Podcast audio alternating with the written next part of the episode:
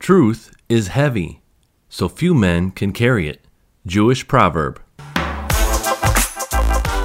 You're listening to the Think Twice T V podcast. Hear true life stories, catch good vibes, and be inspired by engaging messages. On this show, we'll think twice about life, faith, and just what could be possible when the two are united. Broadcasting from the beautiful Great Lakes state of Pure, Michigan, here's your host, Dan Henderson. Hello, thank you for listening. Today's episode is entitled, The Jewish Jesus, and we will hear from Jewish men and women who somehow, some way, discovered that the Jesus of the Bible was not anything like his reputation. Sadly, to some of the Jewish community, Jesus is referred to begrudgingly as that man. Essentially a heretic, fanatic, or at worst, a religious terrorist. However, when we look closely at the words of Jesus from the New Testament, we see that Jesus, in Hebrew named Yeshua, is not only a man of peace, but a very observant Jew who was zealous for the God of Abraham, and ultimately much more than that. Our first two stories today are from an Israel-based ministry called One for Israel. You can find more stories, resources, and evidence for their faith in Jesus at their site, One for Israel dot org. One for Israel is a grassroots ministry initiative of native-born Israelis, proclaiming salvation to Israel and raising up spiritual leaders. They founded the Israel College of the Bible and are equipping believers with the tools they need to transform our communities. Let's get right into our first story now. Here's what you need to do. You've got to first shave your head. You dress all in black. You've got to wear a white robe. Eat only kosher foods. You've got to become a vegetarian. You face Jerusalem. You've got to face India when you pray. You pray only in Hebrew, and you grow a nice big beard. And if you do all of those outward cultural things, you'll discover the God of the universe. And I'm thinking, this is crazy that someone thinks that they can force their culture on God, and that God's going to be impressed by what you wear, what direction you face when you pray, what you eat, and all these sorts of things. It seemed to me that if there was a God out there who could be known, he should be able to be recognized no matter where I face, no matter how I'm dressed, because he's God. Growing up, we always understood that we had our Bible, and the Gentiles had their Bible, the New Testament, and that they were two completely separate books. Because the only people I knew who were believers in Jesus were all people in our public school who were Italian Catholic, I imagined that Jesus was Italian. And so the understanding that he's actually Jewish was, was a shock. And then to hear that the New Testament was written by Jews, I, I couldn't believe it. My expectation was that the New Testament was like my grandparents had told me. It was a, a book on how to persecute the Jews, and it's something you should stay away from. Of course, when you're told you should stay away from something, curiosity gets the best of you, and you've got to see it. When I opened the New Testament, I was expecting to find a handbook on how to persecute the Jews. My grandparents had warned me that it was written by people who killed the Jews. That's what I was expecting to see, and yet when I'm opening it, I'm reading a story written by Jews about Jewish people. The New Testament was a fascinating book. And so as I opened this book in the library, I kind of looked around, made sure that none of my friends had seen me taking a Christian Bible off the shelf. And I opened it. Here's the first sentence. It says, "This is the genealogy of Jesus the Messiah, the son of David, the son of Abraham." So three people are mentioned, and they're all Jewish. I was very shocked, and as I continue to read, I'm reading the story of a Jewish man who was born in a Jewish village, in a Jewish country, and one day walks into a synagogue and announces that he is the Messiah. The more I read the words of Jesus, the more I became attracted to him. It was as beautiful as anything I had ever read in any other part of the Bible. As I came to faith that Yeshua, that Jesus was the Messiah, it was clear that that was the most Jewish thing I could do. This is not a person who's a renegade to our people. This is the one who was promised in our Bible, the fifty-third chapter of Isaiah.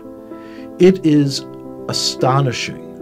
If you would just read that chapter just without the Bible being around it, you would say, oh, this is some Christian Bible. This is Jesus. When you realize, though, that it's in the middle of our Bible, our Jewish Bible.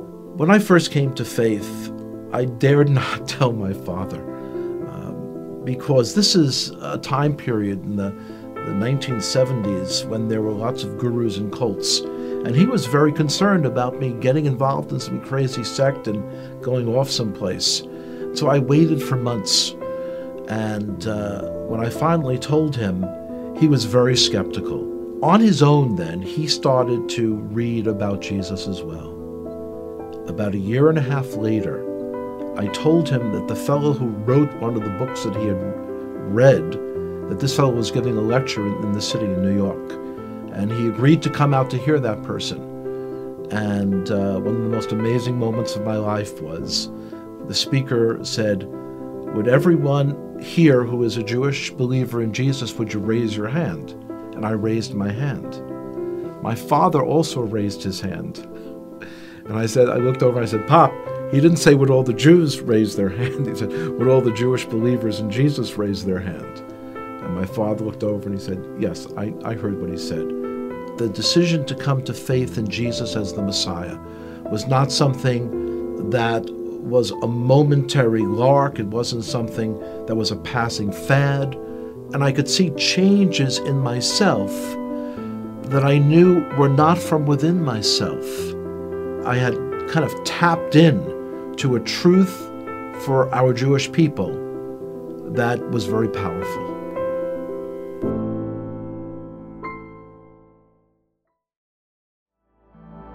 You're listening to the Think Twice T V podcast. Come see us at think twice t v dot com. I want to tell you a story. God created people because he loves stories. So I'll tell you what, my story.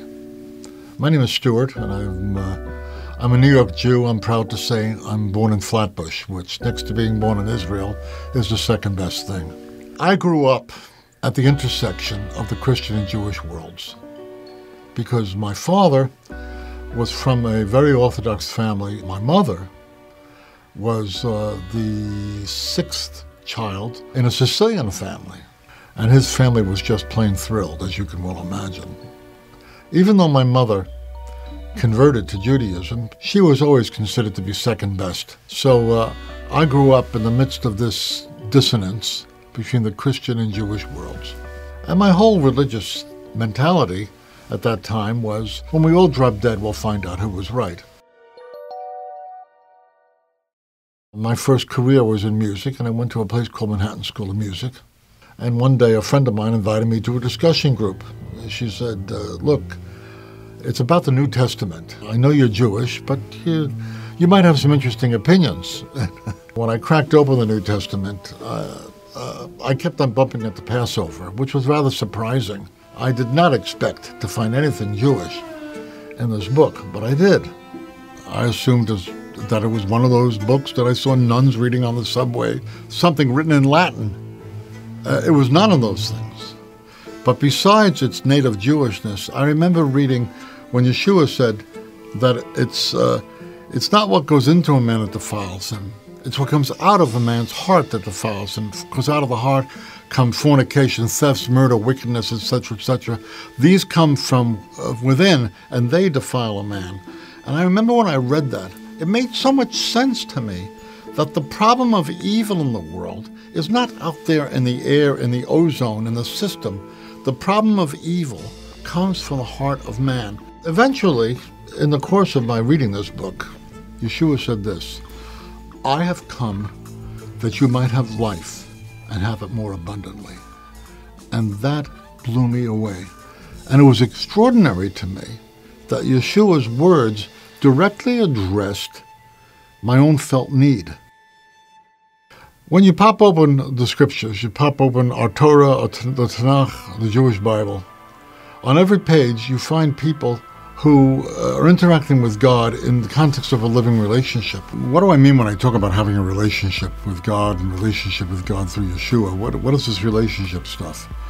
And I've got to use a word that many people don't like to use, and that word is experience. That's what I mean by relationship. It's, it's, it's an experiential linkage with the living God.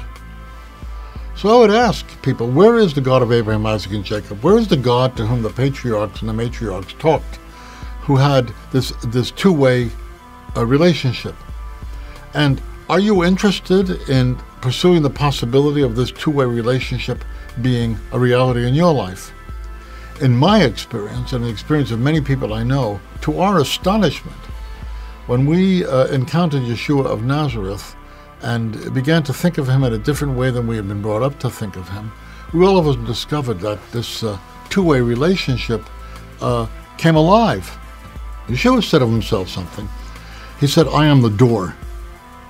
Now, many people treat Yeshua like he's the exit from Jewish life. I think that's wrong.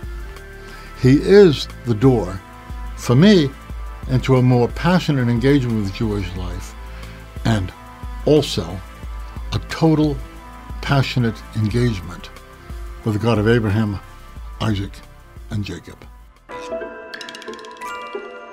Don't imagine that people like me, who come to believe in Yeshua, that somebody gave us some kind of a fancy-dancy uh, presentation and explanation, and we signed on the dotted line because we were gullible and we were easy to persuade. That's not the way it goes. What's missing from that scenario is the element of encounter. Moses had his burning bush. Abraham had God saying, "Lech lecha, leave, leave the land of your birth and go to the land I will show you." These great patriarchs and matriarchs of Israel had experiences with God, sometimes spaced apart by many years, but they kept on following God because they could not deny their experience. Each of us, in the context of our own lives, has encountered God in a way that we didn't encounter him before, in a way that we cannot ignore without denying ourselves.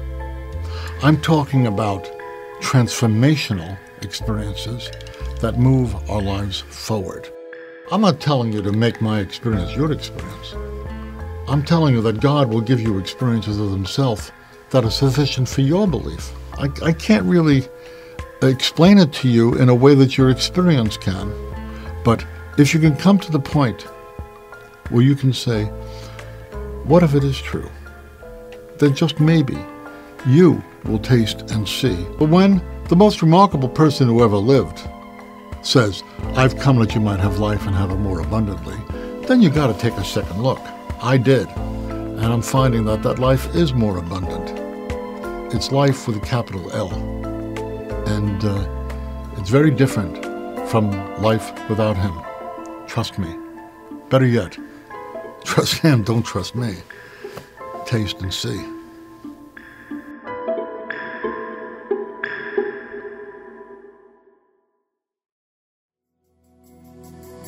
Share the experience of our incredible true life stories at thinktwicetv.com forward slash our stories.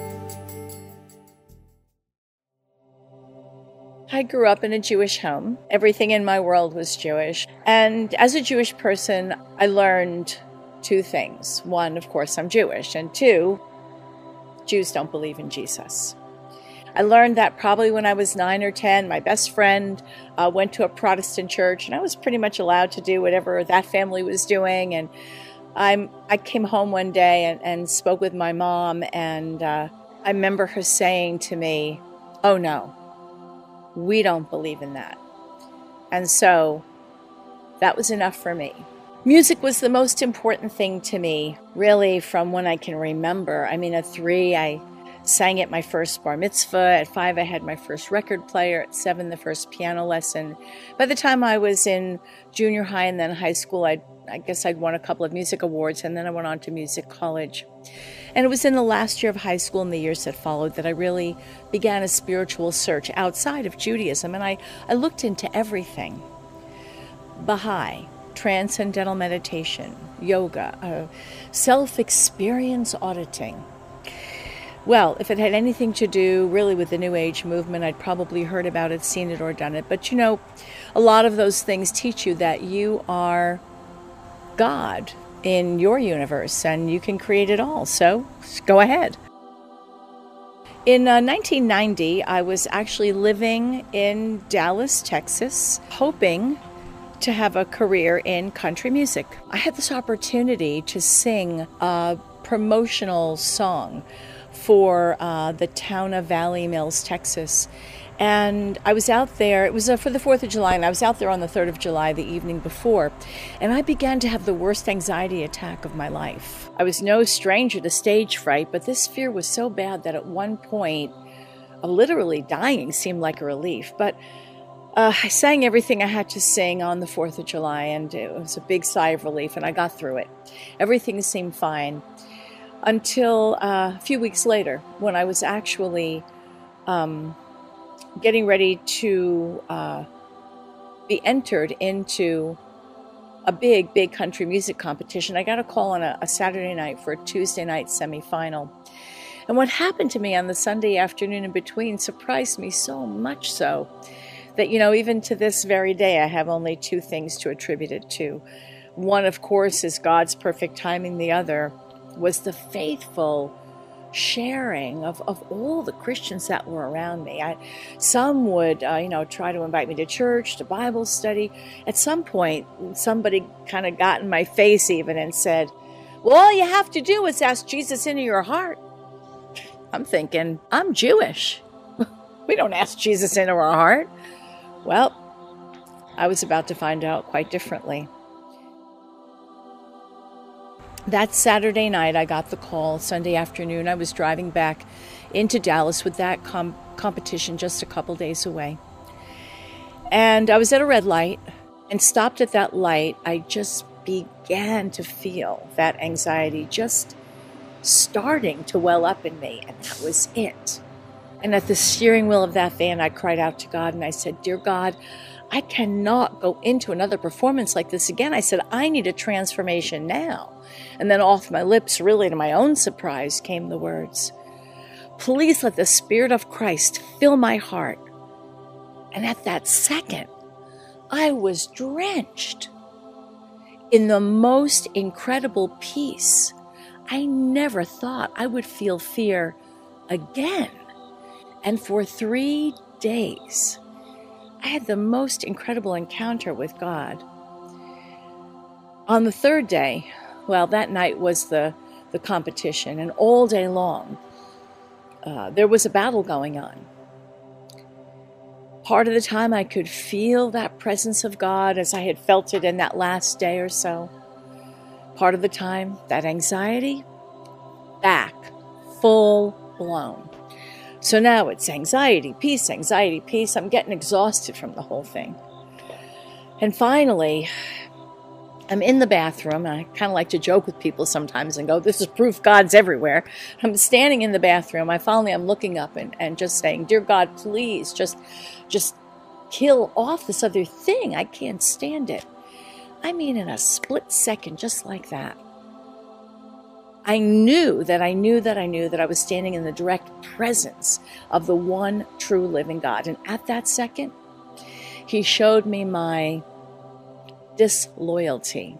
He showed me that I would do anything, I would say anything, and I would promise anything to get what I needed. And the second I didn't think I needed it anymore, I would just forget where it came from. Right after that, there were no visions, no voices. It was just this huge opportunity. It like filled the room to take a vow to be true to Christ. And I took that vow. By the way, I learned Christ is not His last name. It means Messiah in, in Greek. But I took that vow. And I tell you, everything began to change. Everything. Like I was given a brain transplant. My thoughts began to change, not because I was affecting that, but because God was affecting that in me. And then I realized what that music was for over time. That music became an opportunity to sing of His goodness, to sing of all the amazing things He has done. He changed my life. He gave me life. I had no idea how separated I was from God. But through Yeshua, Jesus, that's his Hebrew name, through him, I've been restored. And it's a Jewish thing to have a blood sacrifice. Just check out the book of Leviticus and God talking to Moses, and you'll see it, Leviticus seventeen eleven. Foreign in our culture today, but every Jew needs that blood sacrifice. Jesus did it once and for all, and he gives life, and he's given me life.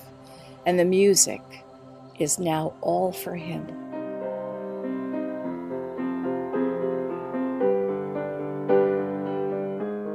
Knew nothing about the Bible, but I began to feel more Jewish after coming to faith in Jesus. And then as I began to study scripture, both Tanakh, you know, the, the Jewish scriptures, and the New Testament, which I, which I also learned is a very Jewish book written by all Jewish people, maybe not Luke, but uh, I, I learned that believing in Jesus is the most Jewish thing a Jew could ever do. And he is for every Jew and for every Gentile who will turn to him. And he's waiting for you with open arms. He's got a plan for your life, and he loves you so much. Turn to him today. My name is Susan, and this is my story of how the God of Abraham, Isaac, and Jacob reached out and saved this Jew through the Jewish Messiah, Jesus, Yeshua. For the life of a creature is in the blood, and I have given it to you to make atonement for yourselves on the altar. It is the blood that makes atonement for one's life. Leviticus seventeen eleven. Life, hope, and truth for generation now. This is Hashtag Gospel. Relevant, inspiring, and straight to the point. The gospel and what it means for us. Imagine you're on an airplane. You're surrounded by all kinds of people that you didn't choose to be around. This is a snapshot of what it's like to be a member of society, being around people who are different than you. It's really important to God that we learn how to do this, so he gave us some guidelines. First, he says that we need to obey authority. Whether we like it or not, having authority figures in our lives is unavoidable. But the Bible is not saying we should obey authority if it contradicts the Word of God. That's where the line gets drawn. God is our ultimate authority. Next, God says to stay pure. It's really easy to compromise on your values when everyone around you is. Sin clouds our judgment. Given enough time and repetition, we become desensitized to it. We end up thinking that what we're doing isn't so bad. And ultimately, staying pure isn't about bad or good. It's about trusting that he knows what is best for us. Above all else, we're to love God and our neighbors. This is precisely why we can't ostracize ourselves from people who don't have the same values. How will they ever know the love of God if we don't show them? Don't seek to escape society. Instead, keep these three principles in mind. Learn to coexist with and share the love of Christ with people who don't see things like you. This is Hashtag Gospel. View each message as an amazing animated video at hashtag gospel dot com. Follow them on Facebook, Instagram, and Twitter at Hashtag Gospel.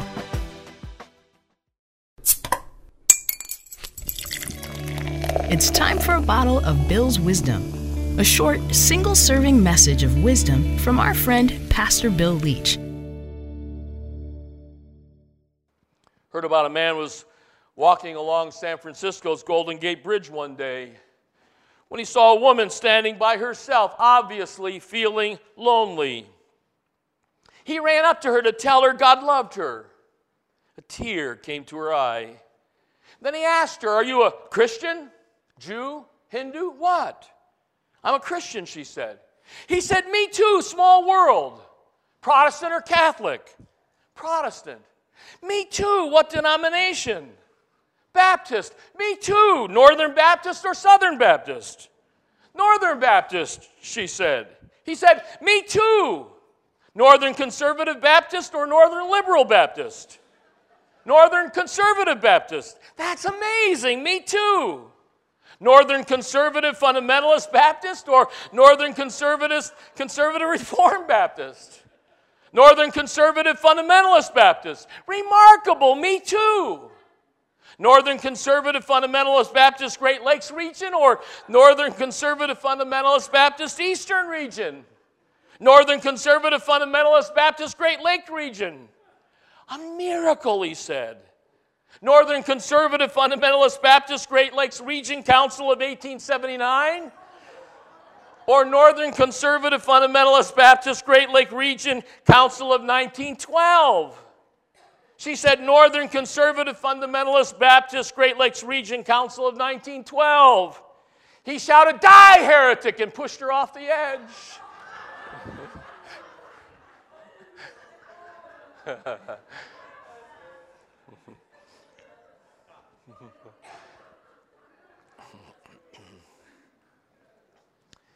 A refuge mentality may be one cause explaining why so many North American leaders have adopted a social and political agenda that in some cases seems to have replaced personal evangelism.